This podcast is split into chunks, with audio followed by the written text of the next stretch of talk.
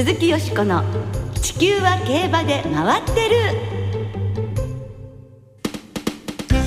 皆様明けましておめでとうございます。鈴木よしこです。新年もお元気でいらっしゃいますか？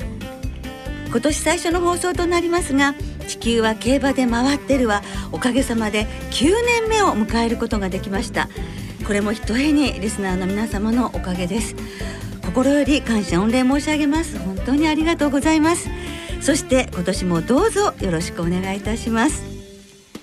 2021年最初の番組をご一緒してくださるのは中野ライターアナウンサーです。はい、明けましておめでとうございます。中野ライターです。どうぞよろしくお願いいたします。ね、おめでとうございます。よろしくお願いいたします。9年目すご早いですすね。ね早いですね。はい、ですからあの若いアナーの方々例えばご結婚なさったりこの間にねえー、お父さんになられたりうん。ねあるいは本当にそういろいろでしたけどね、はい。あっという間でしたけどね。まあおかげさまで9年目ということで嬉しいですよね。はい、引き続きよろしくお願いいこたします。ちらこそよろしくお願いいたします。2021年中野ライタさんはどんな年にしたいですか？そうですね。去年2020年がとにかくこのコロナ禍にあっても競馬がもう本当に毎週無事にこう続いてきたじゃないですか。はい。ですから何よりやっぱりそこですよね。そうですね今年もはいしっかり対策を取った上で皆さんに競馬の魅力をお届けできたらいいなということを思うんですけれど、はいよしこさんは？はい、私も本当に競馬を止めてはいけないっていうか、ぜひもうずっと継続してね、開催できるようにと本当願ってやめませんけれど、まずはですから健康ですよね、皆さん。そしてファンの皆様、リスナーの皆様とともに競馬を楽しんで、競馬の魅力をね、お伝えしていきたいと思いますね。はでは最初、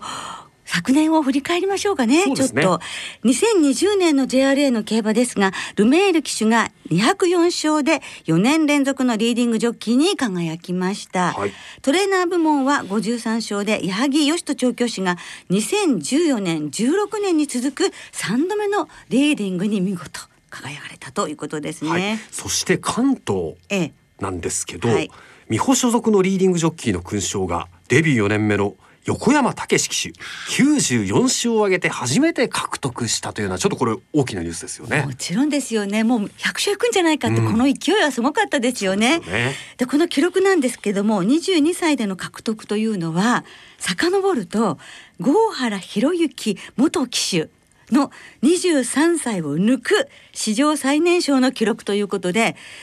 その郷原博之元騎手の記録というのが1967年、67年ということは？53年ぶり53年ぶり。半世紀以上はをの記録なんですよね。それなるほどぶりの。ですからジョッキー部門でも記録が誕こんなすごい記録が誕生したんですよね。ええちなみにお父さんの横山義弘騎手は27歳で初関東リーディング。パパも抜いちゃったというなるほどねことですね。はいさあ2021年の JRA の競馬もう明日からスタートいたしますが今年も感動できる熱い競馬期待いたしましょう。鈴木よしこの地球は競馬で回ってる。この番組は JRA 日本中央競馬会の提供でお送りします。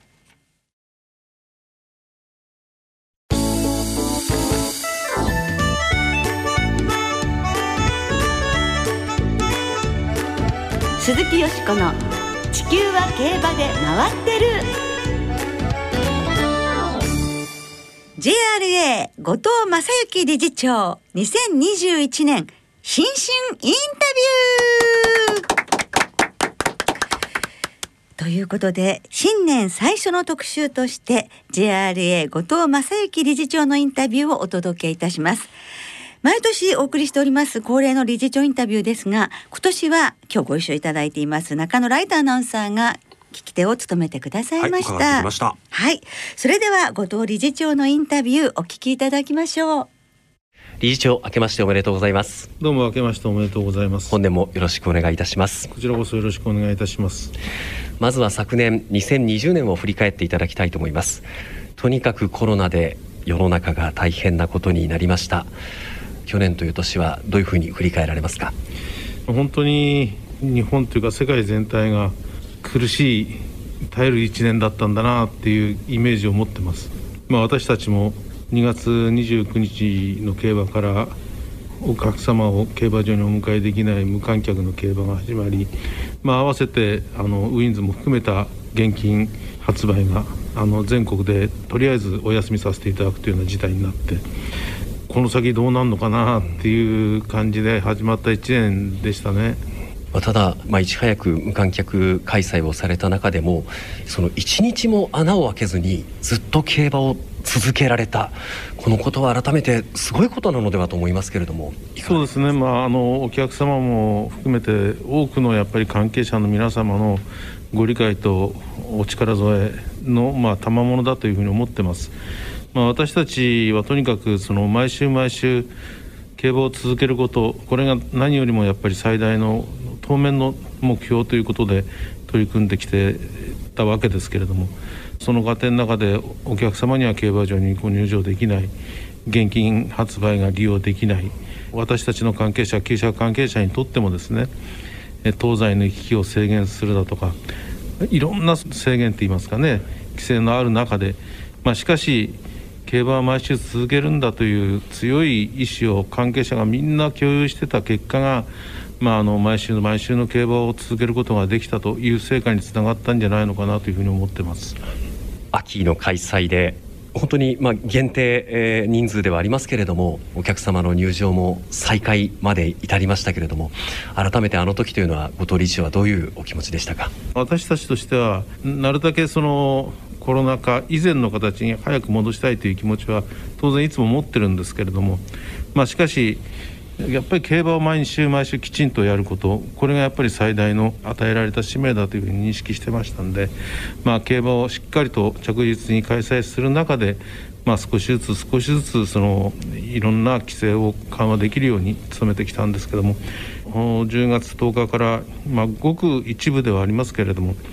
お客様に競馬場にご入場いただいて、まあ、ライブの競馬をですね直接そのご覧いただけるような機会ができたことはありがたいことだと思ってますし、まあ、これも少しずつ少しずつ、まあ、拡大できればいいなという思いではいます。そしてこの1年で現金投票がしばらくの間なかったにもかかわらず売上が前年より増加していたというこの事実というのは理事長としてはいかがですか？当然それなりの大きな影響はあるものというふうに覚悟はしてましたけれども、まあ、結果的に1年通じてみて、えー、一昨年を上回るような売り上げの成績を残せたということは、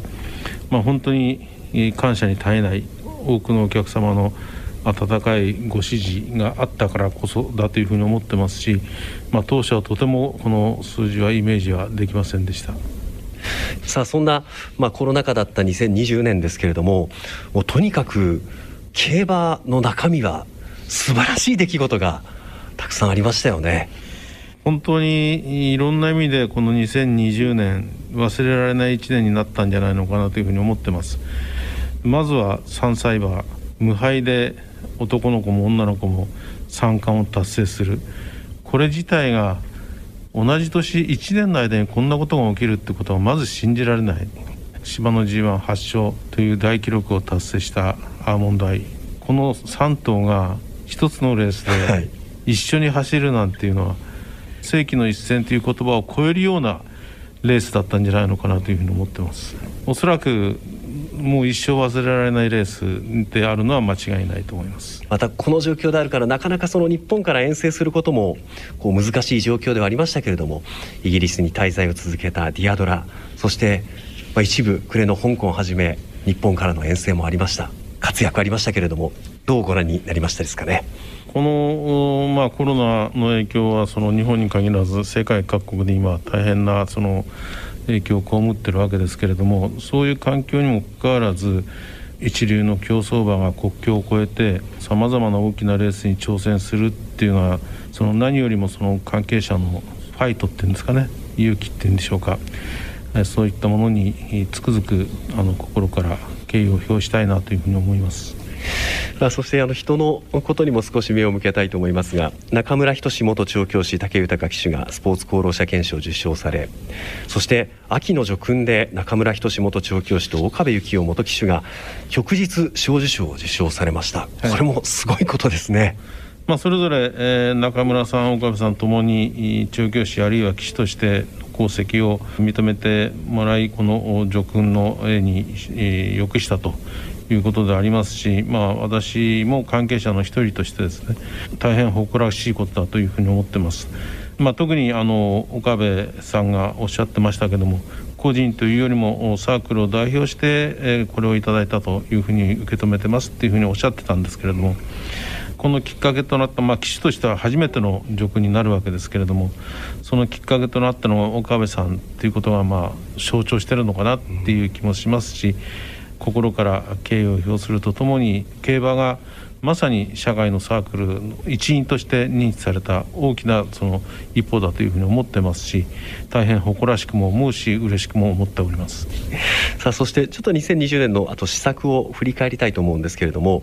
当初その夏競馬の開催で、えー、オリンピック対応そして暑熱対策というところであの3週間ですねまあ、小倉を開催せず北海道とその新潟での開催というこれまでにないパターンの開催を実際行われましたけれどもあの実際開催されてみてどういうふうに振り返られますか？北海道の札幌と新潟の夏の二条開催3週間にわたる開催ですけれども、えー、趣旨としてはあの、まあ、たまたまそのオリンピックの期間にちょうど当たってる時期で JRA は東京オリンピック・パラリンピックに対してさまざまな協力をする。それと合わせて、まあ、この夏の暑い時期になるだけその涼しいエリアで競馬を開催したいというようなことでこの時期北海道と新潟の2条の競馬ということになったわけですけれども、まあ、結果的にオリンピックはですね1年10円ということになりましたけれども競馬の開催そのものは極めて順調に行われたんだなというふうに思ってます。えということで昨年2020年の振り返りからお聞きいただきましたが続いては今年2021年のお話です。理事長あのまずプロモーションなんですけれども年間プロモーションホットホリデース5年目突入ということが暮れに発表されました、はい、このホットホリデーズ2017年から展開しているところであります。改めてその目的申し上げますと広く世の中の競馬未経験者の方をターゲットに競馬の認知拡大からイメージアップそして競馬への理解促進と興味の喚起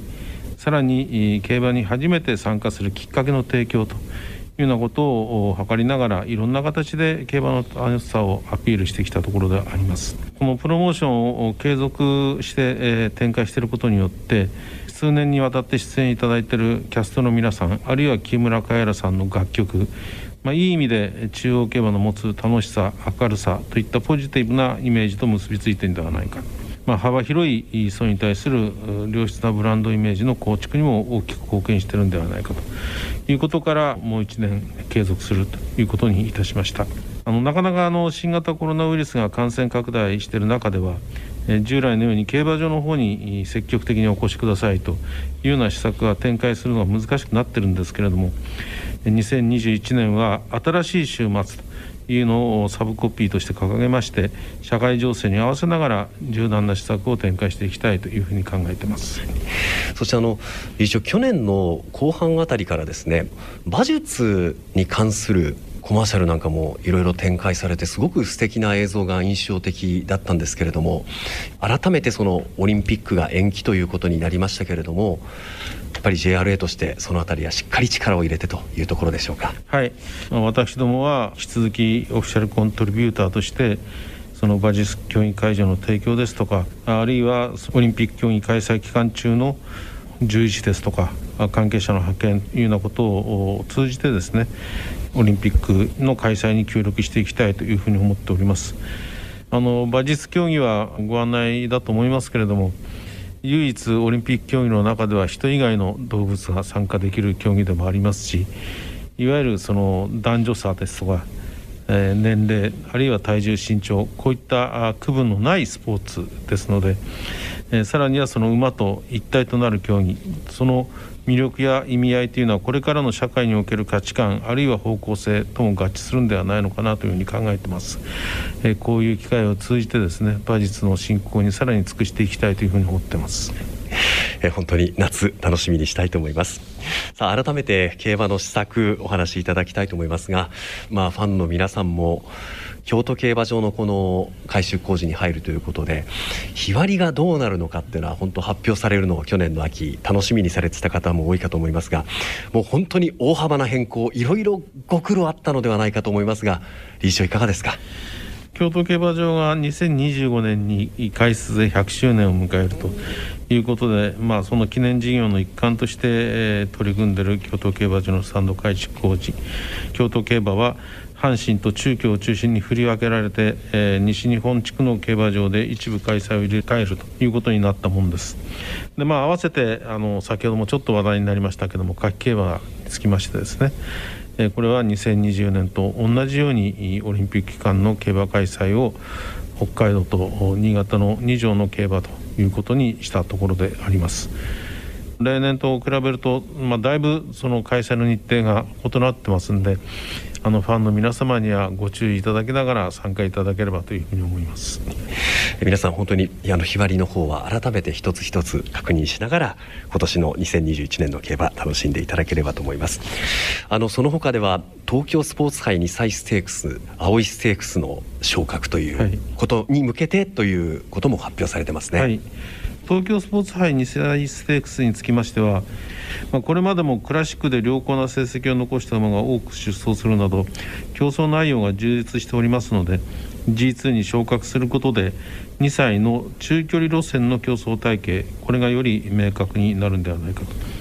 いうことで G1 競争ともども注目度を高めて盛り上げを図っていきたいというふうに考えています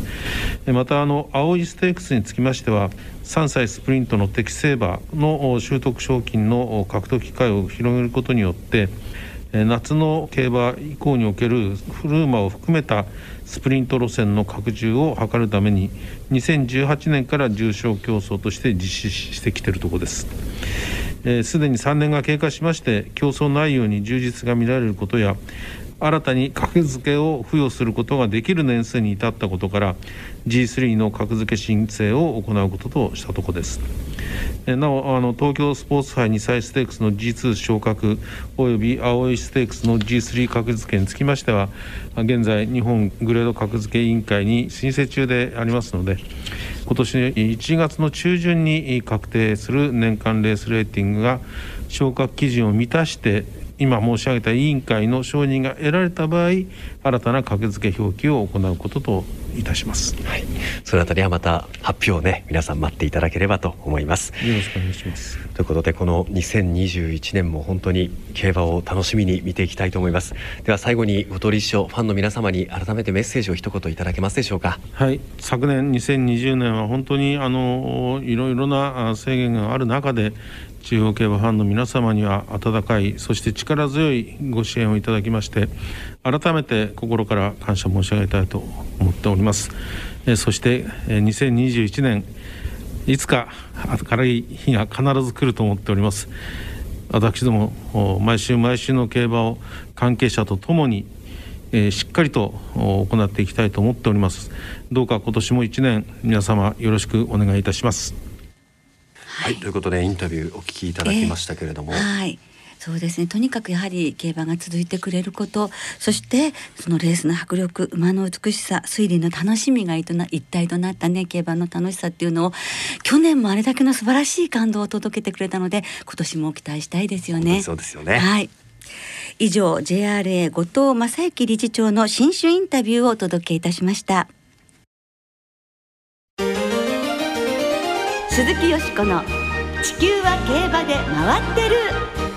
ここからは明日行われる重賞を展望していきましょう。はい。ということで2021年 JRA の開催初日の明日中山で中山金杯。そして今年は中京競馬場で京都金杯が行われます、はい、まずは中山で行われます2000メートルのハンデ戦 G3 中山金杯を展望していきたいと思いますが、はい、まあ傾向としますとねこれ勝ち馬はだいたい5番人気以内、うん、で45歳は中心。軽ハンデ苦戦で、ハンデは56.5キロ以上が活躍しているというデータ出てるんですよね。実力がある馬が勝つということかしら。そうなんですかね。ね。で今日の正午の中山の天候は晴れで芝ダートとも両馬場のコンディション。明日の中山曇りの予報で今週から芝 C コースに変わります。で9時時点のクッション値は9.9ということなんですね、はい、さあよしこさんはどんな見解でしょうか？はい。まず金杯で運試しですよね、はい、今年のね、うん、ですからやはり好きなボケでやっぱり初子貫徹って、まあ、それが私の原点ですので、はい、そうしたいと思っていましたよ。7枠13番のシークレットラン。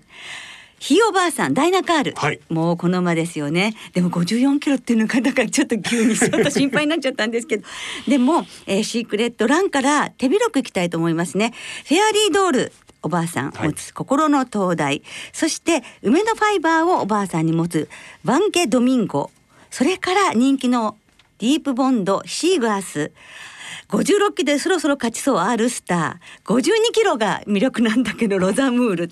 そしてバイオスパークまでいきますかね、うん、13番から3番9番10番11番12番14番17番って手広いんだけど、ここまでいったらどうしよう？ちょっと総流し？でもいいんじゃないですか？だってシークレットランからだったらこれどこ行ってもね、ええ、つきますよね。じゃあ100円ずつ総流ししてみます、はい、その上で今上がったところをちょっと厚めに買っていくみたいな。はい、はい、ナイスアドバイスありがとうございます。よしこさんの運試しどうなりますでしょうか？はい、じゃあライトさんはどうでしょうか？私はバイオスパーク。お、はい、期待したいというふうに思います。はい、まあでハンデのデータも後押ししてくれてますね。そうですね、57キロ。さあ続きましては、えー、同じく明日中京競馬場で行われます芝1600メートルのハンデ戦京都金杯、えー、展望していきたいと思いますが、はい、こちらはハンデ戦らしく人気薄の構想が多く波乱傾向で、えー、53キロから55キロの馬の活躍が目立っているというデータが出ています。はい、さあそして正午のですね、中京の天候晴れ芝ダートとも両馬場のコンディションで明日5日も晴れ昼前から曇りの予報ということです。9時のクッション値10.5ということでちょっと固めというところでしょうかね。うんはい、さあよしこさんどんな見解でしょうこちらは、はい、こちらもね好きなあの牝馬がいましたよ母系に。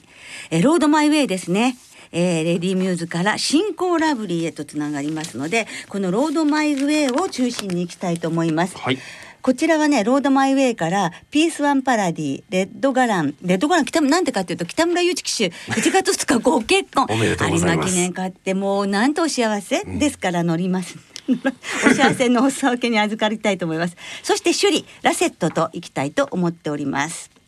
ライトさんはどうですか？私シュリ普通にちょっと期待してます。はい。はいということでじゃあリスナーの皆様からいただいたね、えー、予想をご紹介したいと思います、はい、エレファントジュビリーさんは中山金杯ヒシイグアスの3連勝での重賞制覇。京都金杯はケイアイノーテックの復活勝利を期待、はい、うまえもんさん中山金杯ヒシイグアスから。中京で行われる京都金杯はピースワンパラディから。ともに三冠ジョッキーからの狙いになりましたということですね、はい、ポカポカ湯たんぽさん中山金杯はクラシック解禁賞のディープボンド、うん、京都金杯は連勝中の首里と左回りに実績のあるピースワンパラディに注目。中堅さん中山金杯は重賞連勝に期待してバイオスパーク。京都金杯は滝豊騎手のデビュー年からの重賞連勝記録更新に期待して首里を狙います。初日からね。ね。はい。可能性ありますよね、うん、あります平成生まれの薮くんさん。京都金杯は里のアーサースマートオーディンラセットの年男騎手ボックス。酒井流星騎手荻野極騎手加藤翔太騎手ですね。中山金杯も年男丹内騎手のマイネルサーパスを狙って服をもらいたいと思います。ゾウタンさん中山金杯はバイオスパークとバンケドミンゴ福島記念の12着組に長岡騎手の R スター。京都金杯はリステッド競争の1着同士。首里とピースワンパラディから馬券は5%アップを目当てに生まれんで組み立てた方がいいのでしょうかといただきました。その他もねいろいろいただいてるんですけれども、ねね、全部ご紹介できなくてすみません、ありがとうございますもうね年の初めから申し訳ありませんがどうも皆さんありがとうございました